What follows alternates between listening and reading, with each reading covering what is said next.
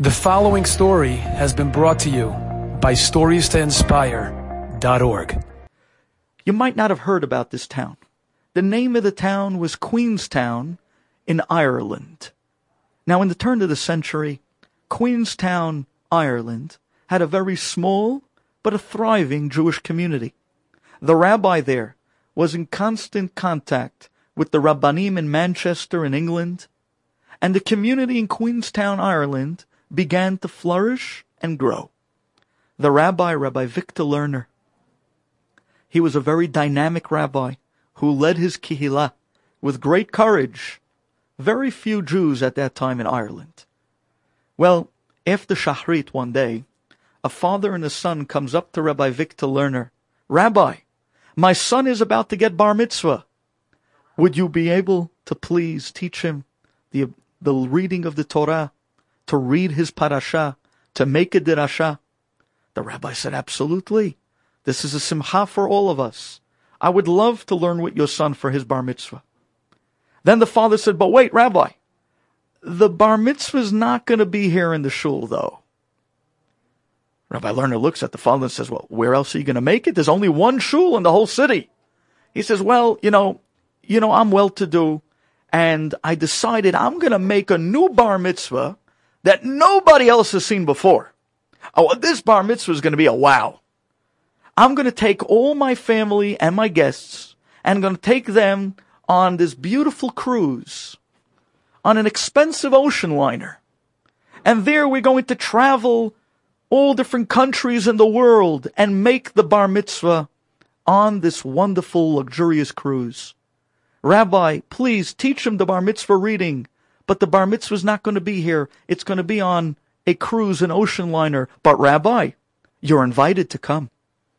Rabbi Lerner says, well, I'll tell you the truth. I have to stay here with the Kihila. But if that's the way you want to make a bar mitzvah, that's up to you. And with those words, it's the next day that Rabbi Lerner sat down with the young boy bar mitzvah to be and began to teach him his bar mitzvah reading. And as they were reading and learning together, the boy turns to the rabbi and says, Rabbi, tell me the truth. What do you think? I'm not so happy about this bar mitzvah on a cruise.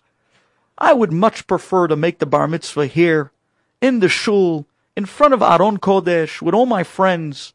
I don't know where my father got this wild, fancy idea from. I don't know who he's looking to compete with. Rabbi, what do you think? And the rabbi shrugs, doesn't want to, God forbid, come between father and son. And he says, I'll tell you the truth. You are right. Your bar mitzvah belongs here in a shul, not on an ocean liner, not on a cruise. But if that's what your father wants, you have to respect his wishes. Well, a few days later, the bar mitzvah boy to be's father comes into shul and he walks up to Rabbi Lerner and says, Rabbi, what did you tell my son? The rabbi says, I, I didn't say anything. The father says, No, no. My son just came to me now and said that he's not comfortable making a bar mitzvah on a cruise. He wants to make the bar mitzvah here in shul. And he's not going to go on the cruise and he's not going to read his bar mitzvah parsha there. The rabbi said, wait, that was his idea. I only agreed with him. The father looked at Rabbi Lerner and said, really? Why do you think so? Rabbi Lerner said, take a look. How are the, all the other boys in the bar mitzvahs going to feel? Their bar mitzvahs being made on a piece of sponge cake and a little piece of herring and a schnapps. And your son's bar mitzvahs on an ocean liner cruise across the world. Who are you showing off to? Who are you competing with? Keep the bar mitzvah humble and holy. That will be the greatest first lesson in the manhood of your son's bar mitzvah. Be humble, not looking to show off to others, not looking to get others to look at you, to one up them, or else you'll turn this shul into a tirade.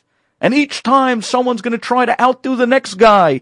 Please, I'm begging you, reconsider. Make the bar mitzvah here in shul simply where it belongs. Those passionate words of Rabbi Lerner hit the heart of this bar mitzvah boy's father. And he agreed. Although he purchased the tickets, He gave them all back, and the bar mitzvah was made in the shul where it belonged. And how beautiful a bar mitzvah it was. Shabbat came, and the young boy read, and he read like a champ. And the bar mitzvah was beautiful in its simplicity, on sponge cake and a little schnapps. The next day, Sunday, this young now bar mitzvah boy gets on his bicycle. He rides out to the port there in Queenstown, Ireland, and he smiles at this big, beautiful cruise ship. The day he was supposed to get onto the ship with his family and friends on that luxurious bar mitzvah that he turned down.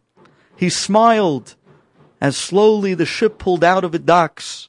He picked up a white handkerchief and with the crowd, he waved away as the Titanic pulled out of the ports of Queenstown, Ireland.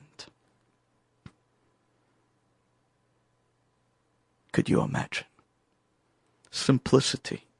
Am Yisrael, a people who don't need to look at what others have, happy with what Borei Olam gives us, and knows the secret of protection of Ayin Hara.